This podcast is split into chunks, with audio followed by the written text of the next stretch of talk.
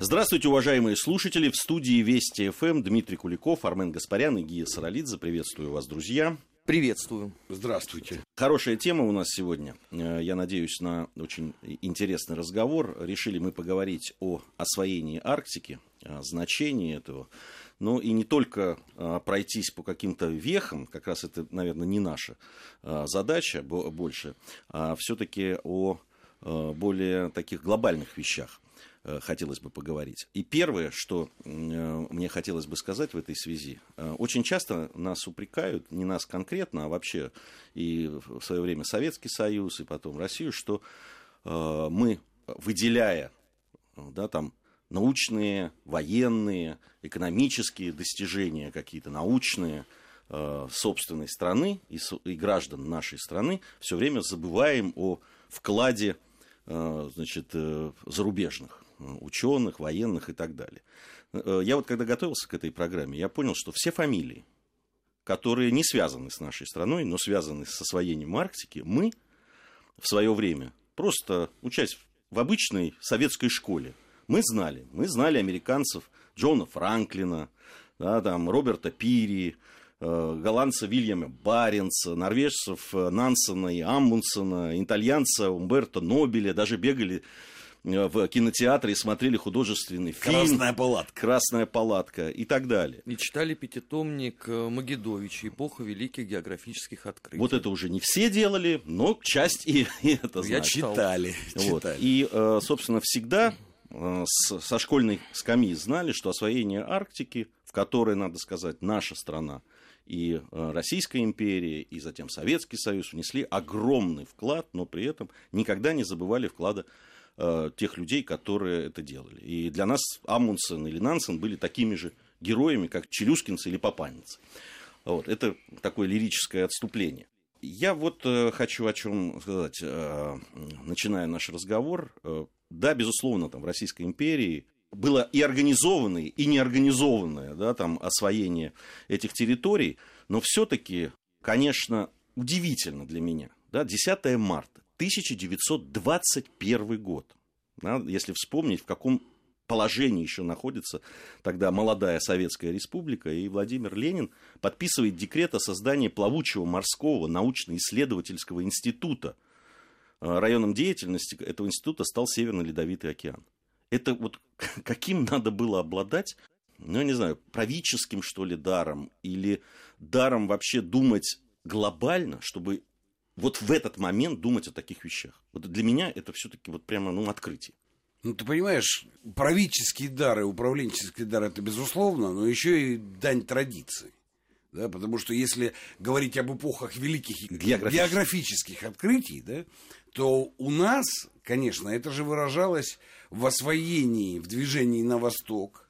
Да, и, в принципе, из таких э, древних историй, но это Дежнев, конечно же, да, и фактически открытие Севморпути. Да? Вот. И, и движение в Азию, и движение на Дальний Восток через Сибирь. Вот. Э, это наш вклад в мировой процесс великих географических открытий. И, и на них э, в ряду стоит Дежнев с походом к окончанию материка фактически. Вот, поэтому здесь не только правительский талант Ленина, но это все-таки и культурно-историческая в хорошем смысле инерция, да, или э, движение, которое было набрано уже. Но потом ведь еще и даже до государственных каких-то вещей, ну, например, там люди и э, мореходы, как они себя называли, э, Архангельска, э, ну, в принципе, Шпицберген был, в общем-то, той землей, на которую русские ходили. Ну да, поморы. Поморы, да, и, и все это было, так сказать, весьма технологично. Кстати, вот э, к слову о технологичности. Понимаешь, в чем разница? Дело не в том, что мы забываем или как-то уходим от великих подвигов э, путешественников других стран. Там Нансена, Амундсена, Пири и так далее. Нет, не уходим, конечно. Но вот возвращаясь к постановке вопроса от имени Ленина, мы, в принципе, первые, кто на индустриальной основе это начали делать. Технологически и технологично. Да, осваивать как зону жизни и деятельности людей. Не просто что-то не просто спорт, понимаешь, как забраться на Джамалунгбу или дойти до Северного полюса, что само по себе подвиг, мужество и так далее. Но как осваивать это, относиться к этому как к зоне освоения, где возможна жизнедеятельность людей, не только возможно, она имеет там смысл самый разный, от экономического тоже до культурного. Вот. Э, в принципе, этого никто не делал. И результаты, кстати, налицо. Ледокольный флот сегодня только у Российской Федерации. И сопоставимого ледокольного флота ни у кого нет. А между прочим, Степан Осипович Макаров, герой адмирал и герой, погибший в русско-японской войне, он строитель первого ледокола совершенно нового типа, Ермак. Ну, и это было в императорской России еще, да, поэтому Ленину было на что э, здесь опереться. На Дежнева, Поморов, ну, в том числе и на имперскую деятельность, в том числе и на ледокол Ермак, построенный тогда.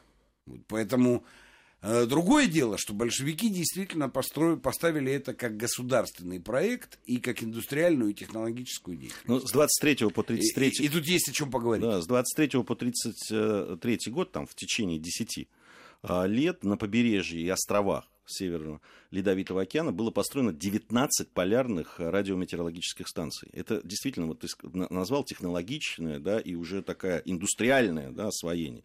Вот э, э, э, это при том, что 23 и 33 год, в общем, года не самые простые да, да. В, в, в истории нашей страны. Армен. Ты знаешь, вот меня все это время удивляло наша трактовка этих событий. Вот за последние годы. Вот, казалось бы, да, эпоха освоения Арктики э, в чудовищных условиях, там, после разрухи Первой мировой войны, после разрухи эпохи гражданской войны, государство находит в себе э, силы э, совершить вот этот вот абсолютный прорыв. Находится человек, который в том числе э, будет этим заниматься.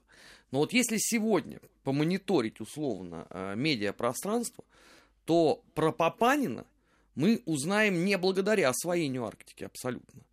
А под вопрос ставится, насколько В вообще... ЧК он работал, нет? Да, да первое.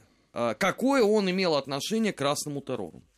Был ли он фигурой самостоятельной при вынесении приговоров и приведении их в исполнение?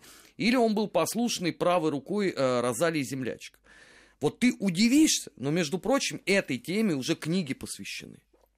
У нас э, вот ты с фонарем будешь искать какие-нибудь работы по освоению Арктики, высшие за последние годы. Зато вот Папанин и Крымская ЧК – это тебе вот парад всех родов войск, на любой вкус. Второй момент. Насколько справедливо было присвоение не только Папанину, но и э, другим участникам экспедиции почетных э, званий докторов наук. Минуя как бы все возможные фазы. Понимаешь, ну это же в чистом виде издевательство над своим прошлым. Это же в чистом виде уже начинает напоминать некое безумие. При этом заметим себе, что э, по поводу вот перечисленных там тобой э, уважаемых очень людей, которые вносили свой вклад в освоение Арктики, я имею в виду э, зарубежных, да, никто никогда никаких претензий, боже упаси, не предъявлял. Речь заходит у нас только про Папанина. Всем он не так. Уже договорились до того, что он, находясь в арктической экспедиции, набрал лишний вес. Ребята, а вы не пробовали сами туда скататься? Ну, на пару-тройку недель, так сказать, на собственном э, житейском э, опыте э, попробовать посмотреть, что это все такое.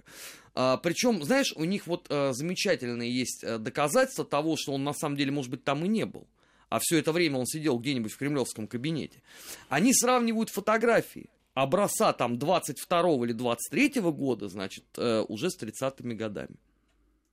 Ну, вот после этого о чем вообще можно говорить? И ладно бы это бы все было бы у наших там закавыченных э, партнеров, но это же вот циркулирует по нашему медиапространству. У нас Папанин уже становится не героем, а неким каким-то, знаешь, там, собирательным э, образом типичного э, сталинского опричника и палача. Забыто вообще абсолютно все. Вот это трагизм. И мы ведь крайне редко об этом говорим. На любом уровне. Вот когда, вот последний раз, вот кто из вас вспомнит, у нас звучала где-то громко э, фамилия Папанин. Да у нас многие фамилии. Я не знаю, где она звучала, но я точно тебе скажу, вот ты пятитомник назвал, да, а моя одна из книжек, любимейших в детстве, это «Жизнь на льдине». Вот. И это просто дневник, который, который Папанин вел там. Я, кстати, еще удивлялся, как у него хватало сил еще дневник вести и записывать там что-то каждый день. Вот. Но, в принципе, если хотите узнать, как оно все было, ну, возьмите книжку. Она очень легко читается, очень простой язык, там вообще ничего нет. Только, Евгеньевич, да. это букинистическая редкость теперь. Она очень давно уже не издавалась. То есть это надо ну, приложить усилия. В ну, библиотеку, наверное. в электронном да. виде. Ну, наверное. Кстати, про докторов наук. Ну, между прочим, и Шершов, и Федоров, ну, были учеными. Вообще, нужно просто, очень просто, нужно понимать, как была устроена экспедиция. Да, был администратор, командир и начальник, господин Папанин. Он же товарищ. Как вы хотите. Двое ученых и радист. Ну, это все равно, что... Э, да, это специально организованная группа, по-другому не могло быть. Кстати, очень подробно описывает Папанин, чем он занимался, чтобы обеспечить деятельность ученых. У него и у Кренкеля, который был радистом, не было никакой другой задачи. Они прямо это формулировали. Мы здесь вдвоем нужны для того, чтобы эти двое могли работать. Кстати, если так интересно, почитайте, что значило приготовить обед в условиях ну, полярной льдины. Что это? Сколько это времени занимало? И как так, чтобы оно, пока ты это приготовил, чтобы оно тут же не замерзло? Как решить эту проблему? Вот, ну, потому что месяцы, которые они там провели, питаться одними сухарями и шоколадом, как Нансен, так сказать, это делал, понимаешь? Вот тогда советская наука уже понимала, что они выжить там смогут, если у них будет более-менее полноценное питание. Кстати, экспериментировали и с продуктом, и с пайками, и со всем, да, что для этого было при, приготовлено палатку, которую им создавали, создавалась, между прочим, палатка тогдашней, 30-е годы, ну, советской наукой. НИИ работали над тем, чтобы создать эту палатку. Нигде в мире аналогов не было. Как это вообще все может быть? Так вот, возвращаясь к научному и ненаучному укладу. И Эрнест Кренкель, и Иван Папанин точно понимали и декларировали, для чего они там нужны. Для того, чтобы все это время шли научные исследования. Ну, кстати, там Папанин подробно описывает, как Э, Шершов гидрологические пробы делал. Рули, это, лебедка стояла, прорубь, прорубь замерзала каждый день, потому что там, можете себе представить, на Северном полюсе, да, ее каждый день надо было по новой долбить, эту прорубь. Вот. А железный трос, который был на лебедке, все время, поскольку льдина дрейфовала, он э, цеплялся за край этой э, лунки, застревал. И, в общем, по 20 часов он проводил на этой проруби. А остальные приходили туда э, ему помогать.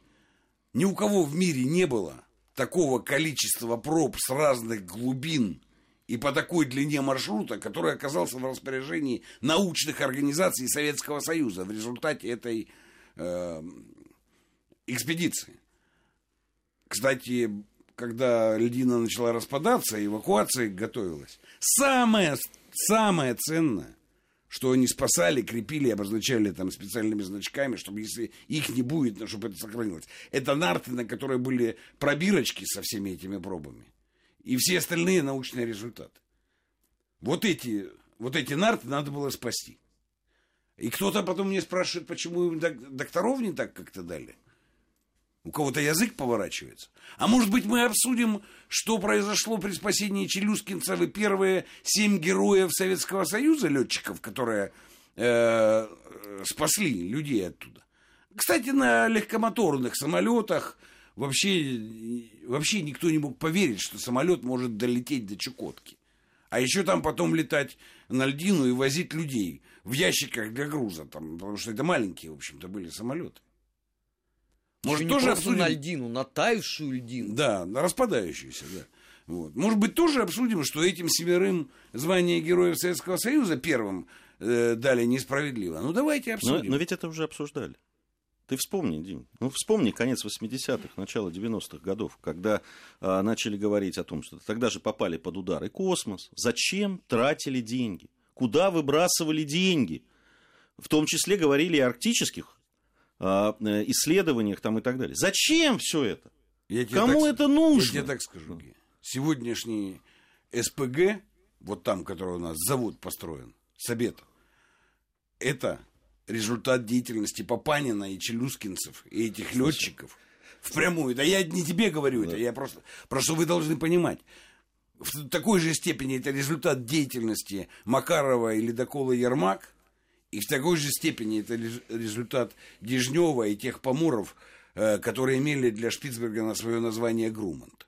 Понимаешь? Вот, да, вот, и, вот так это можно только конечно, понимать и осваивать. Конечно. Именно так. Э, другое дело, что да, вот э, все эти нападки были, и они э, были не просто там от глупости или от недалекости тех, кто писал. Я а думаю, что это были. Они, они ровно так же. Они сейчас есть, но сейчас очень трудно говорить, потому что, ну, да, только ну совсем уж глупый человек не понимает, что если там в 20-х, 30-х годах было все сделано для того, чтобы пройти там в одну навигацию трассу Северного морского пути да, были э, перелеты через Северный полюс, э, да, которые принципиально создали вообще новые возможности для изучения Северного полюса. А теперь понятно, что и для освоения его, и для э, того, чтобы иметь экономическую выгоду, все вот эти люди своими подвигами, а по-другому это не назовешь, они готовили эту почву. Они, собственно, двигали нашу страну в эту сторону. Но понимаешь, ведь результатом всех вот этих вот писюлек, которые, о которых я говорю, стал, результатом-то был, что с 91 года, 1991 по 2001 год в Арктике не было ни одной российской дрейфующей станции. Там последняя советская, Северный полюс-31, была закрыта в июле 91 года. И потом все пришлось опять по новой, да, превозмогая, находя финансовые, э, различные другие э, рычаги, опять возвращаться туда. И слава богу, что вернулись. Но при этом все равно нам говорили, ну что вы, давайте потратим на что-то нужное. Зачем на космос, зачем на, по, на Северный полюс, на, зачем на Арктику тратить? У нас есть на что потратить. Так и сейчас этот разговор продолжается. Правильно. Просто мы же должны не на, научиться не наступать на те же грабли. Это невозможно. Понимаешь, если э, мы на протяжении стольких лет э, отрицали очевидные вещи, рано или поздно мы должны были бы наступить на эти грабли. Это и произошло. Вот а, обрати внимание, когда американцы заговорили о том, что вообще надо им самим тоже какую-то программу арктическую иметь, и, возможно, даже в ее военной составляющей, все наши вот эти записные деятели, которые больше всех орали по поводу того, что зачем а, э, там сталинский режим гноил э, Папанина и трех его друзей, и нам вообще ничего не нужно, они тут же заговорили о том, что, ну, правильно, вот Соединенные Штаты, они смотрят, э, так сказать, э, далеко вперед, и вот этим нужно руководствоваться. То есть то, что мы сделали там за 80 лет до этого, никого в принципе не волнует. И сейчас у нас э, ровно та же самая история происходит. У нас каждый год, вот это по поводу Арктики, одна и та же песня затевается. То, что было построено палачом народа, это было преступно. Причем под палачом народа имеется в виду не Сталин в данном случае, да, а непосредственно уже сам Папанин. Нужно покаяться об этом и, и забыть. Все, точка.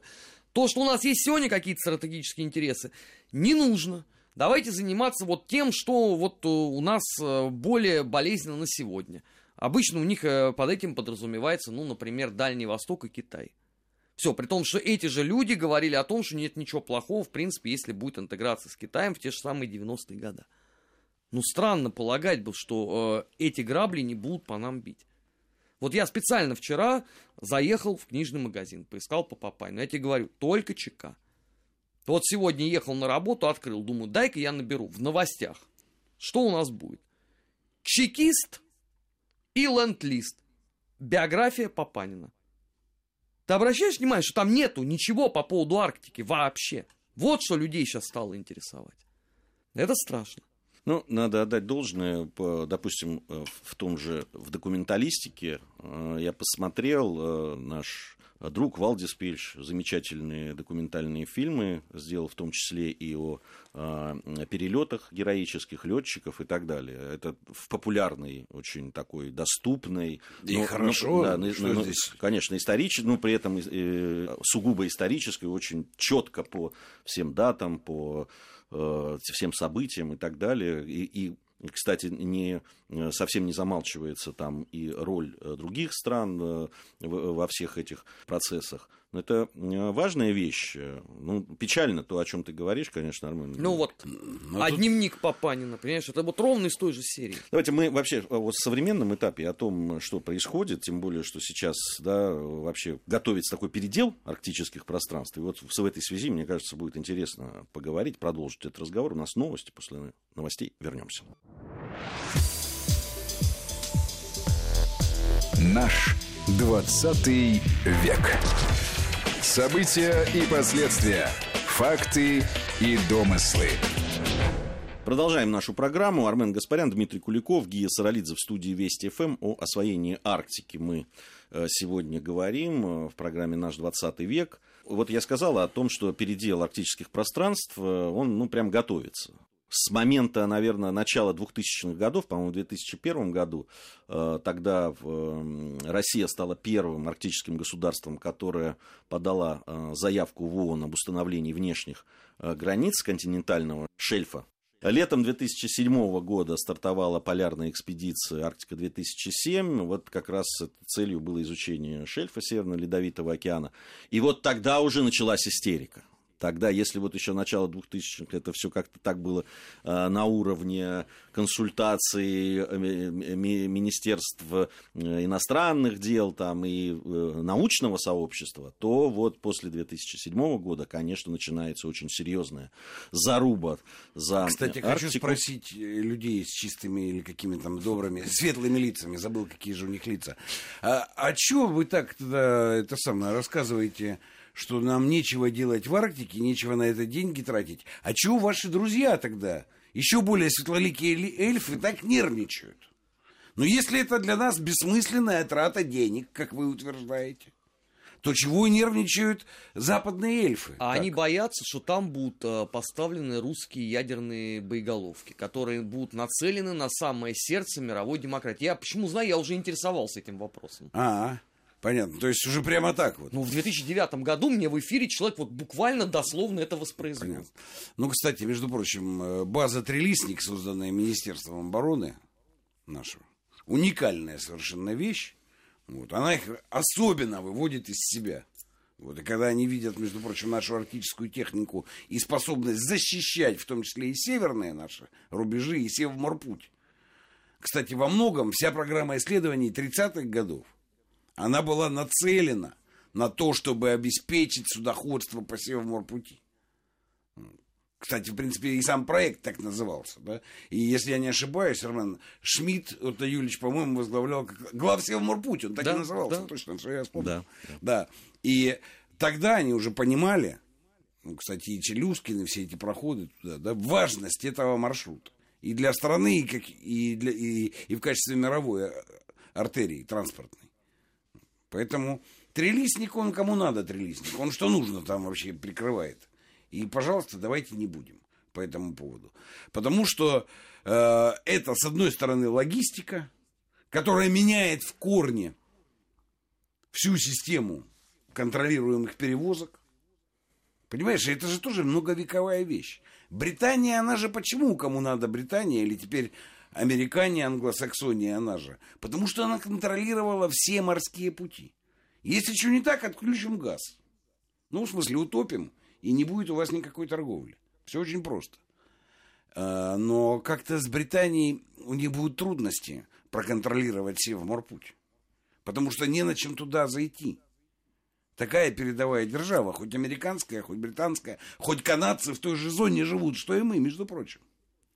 А с ледокольным флотом, да еще военно оснащенным, как-то очень плохо. Поэтому топить суда на Севморпути будет затруднительно. И это вообще очень сильно меняет э, всю логистику мировой торговли. Это, конечно, им очень не нравится. А как же? Ну, а если еще рядом этот китайский шелковый путь, который тоже континентальный характер носит, а по южным морям, где они привыкли господствовать, не очень-то от этого и зависеть будет. Ну, совсем плохо. Поэтому и нервничают так. И не только по поводу объяснения про ракеты. Ну, точнее, про ракеты, Армен, это всего лишь объяснение. А суть-то немножко в другом. Ну, это главное, что должен да. запомнить обыватель. Ну, да, что да. отсель грозить мы будем да, шведам. Да.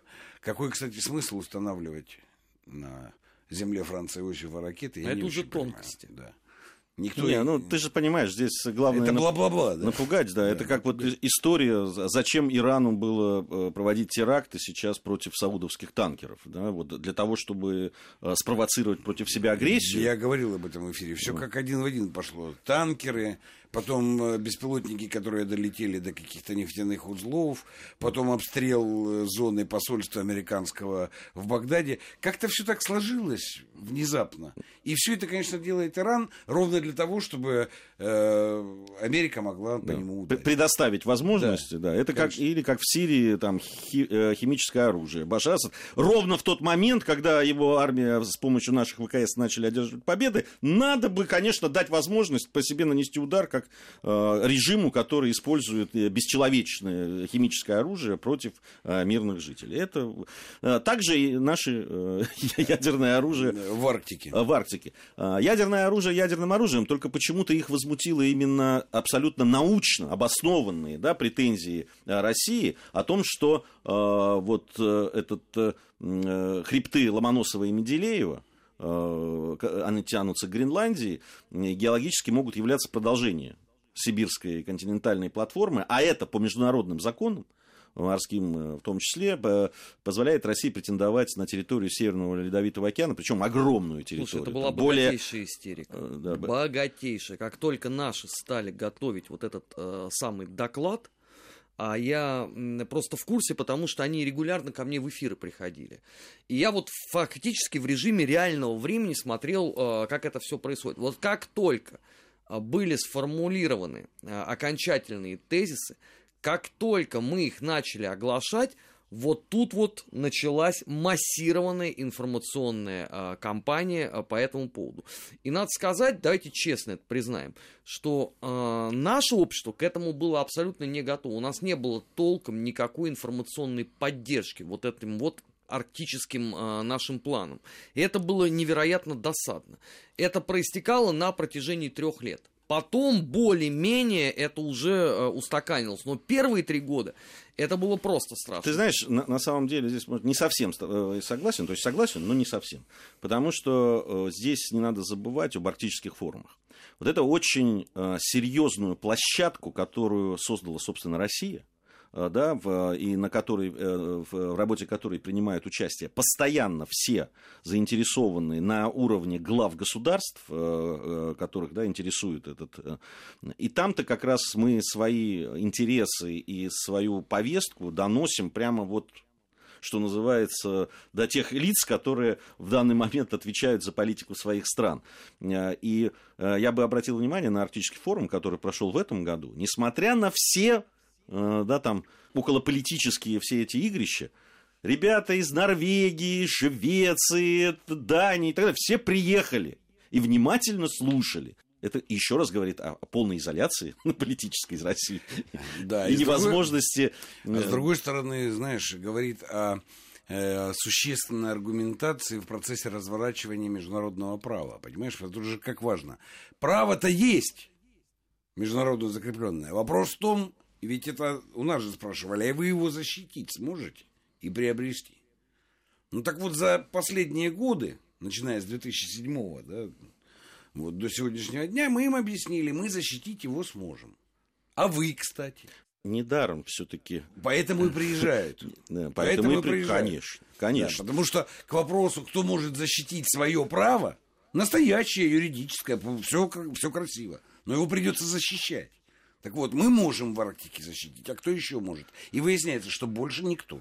Вот и все. Ну, недаром же арктические форумы под эгидой Русского географического э, общества проводятся, а президентом э, э, географического общества России является министр обороны Сергей Кожугетович Шойгу. Поэтому он там, во-первых, он очень погружен в эти все вопросы и очень э, по-деловому и, и прямо рассказывает, вежливо, вежливо, рассказывает о том, э, как мы будем защищать.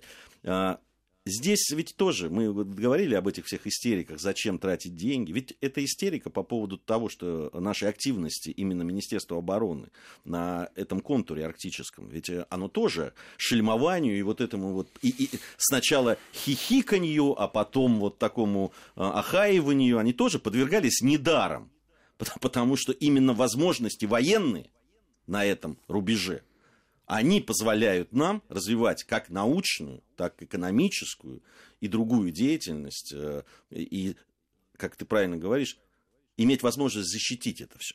У нас сейчас совсем небольшая пауза, и потом продолжим.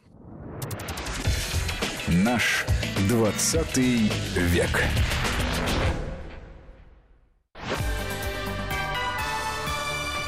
Вести ФМ.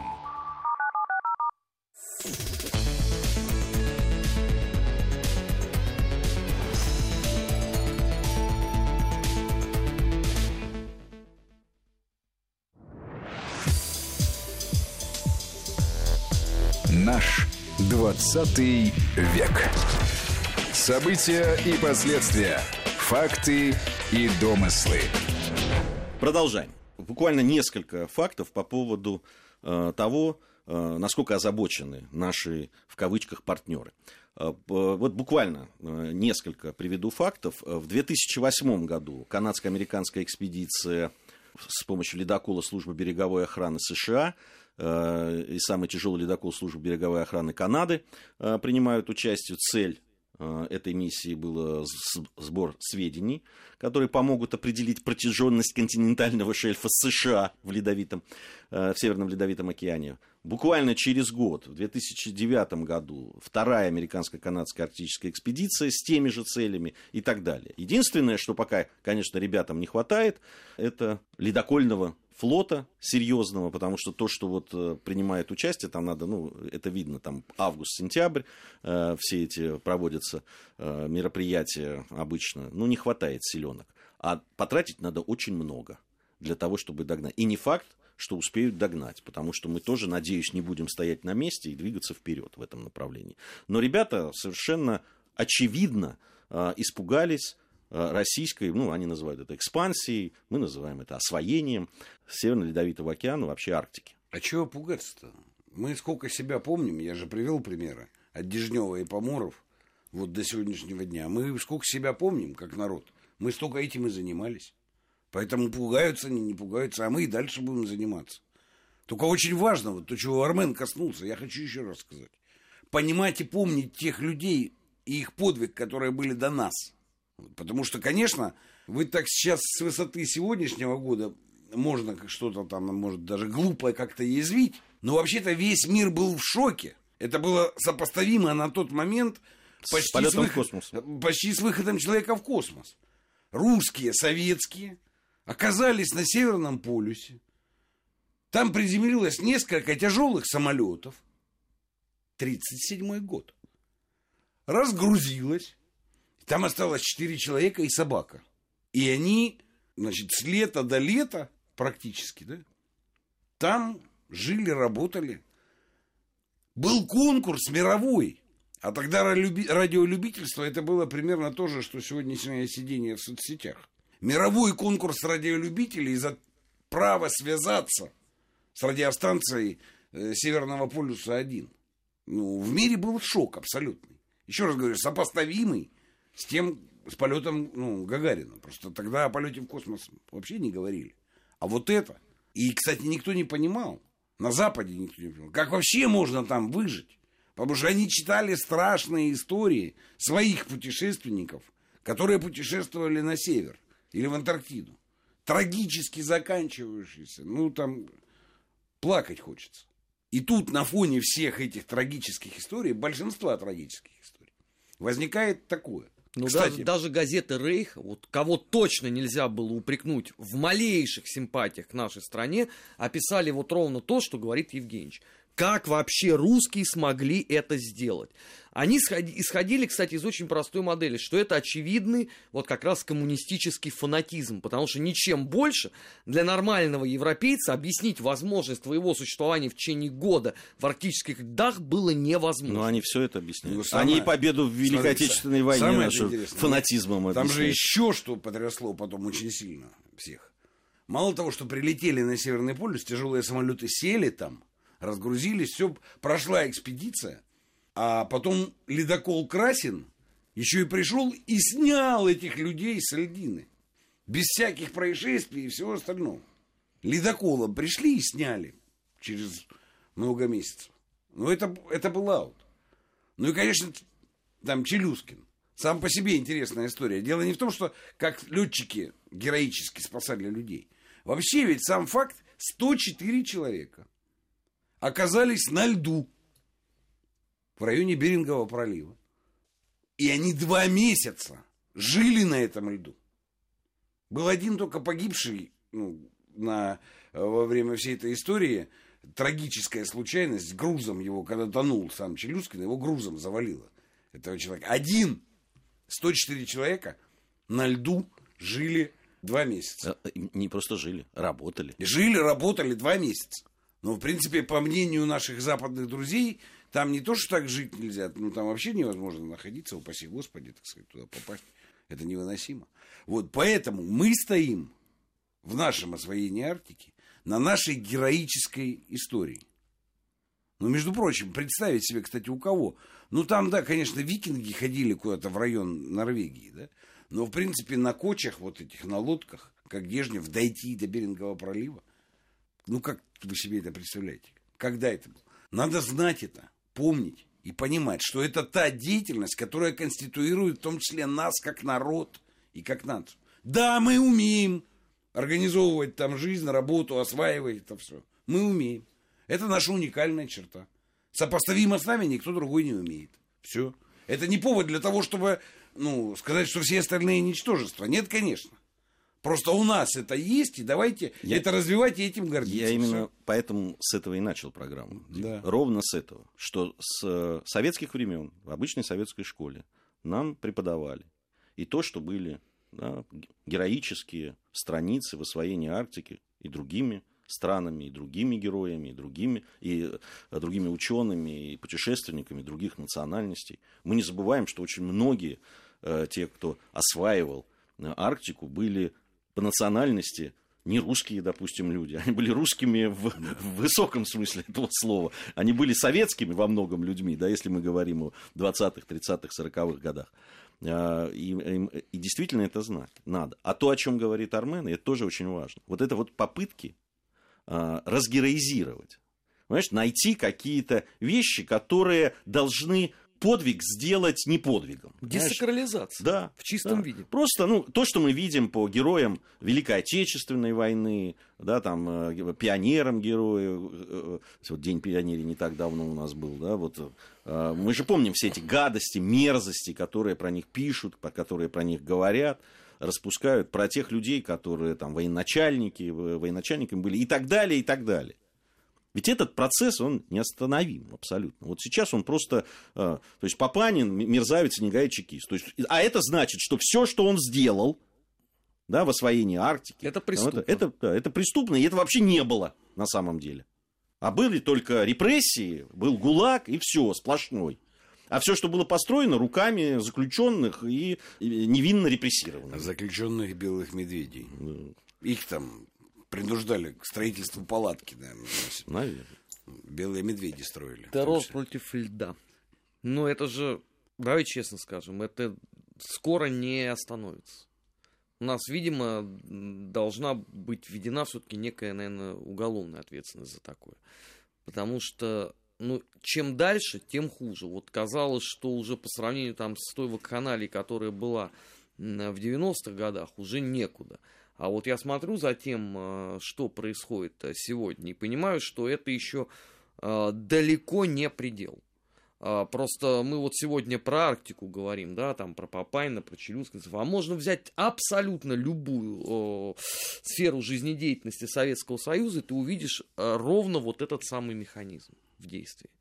Наверное, нам э, нужно каким-то образом защищать собственную национальную память. В ну, хорошем значении ну, этого слова, не в том, которое сейчас ну, употребляется ну, прежде, там, в Прибалтике чем, и на Украине. Прежде чем уголовную, Армен, мне кажется, надо бы все-таки посвятительскую вот, э, работу поставить на поток. А это отдельно. Да, просто песня. рассказывать обо всем о том, о чем мы сегодня рассказывали. Ведь многие из э, наших молодых слушателей наверняка очень многое узнали впервые. Я вот в этом не сомневаюсь абсолютно. Сто процентов. И тогда у меня вопросы возникают. А как они учили историю, географию, Особенно география. Особенно география. Не, ну, то, ну что, так возмущает, то, что, что им дали докторов, внимание, нулевых... географических наук. Понимаешь, тем, кто был на льдине, вот, они стали докторами географических наук.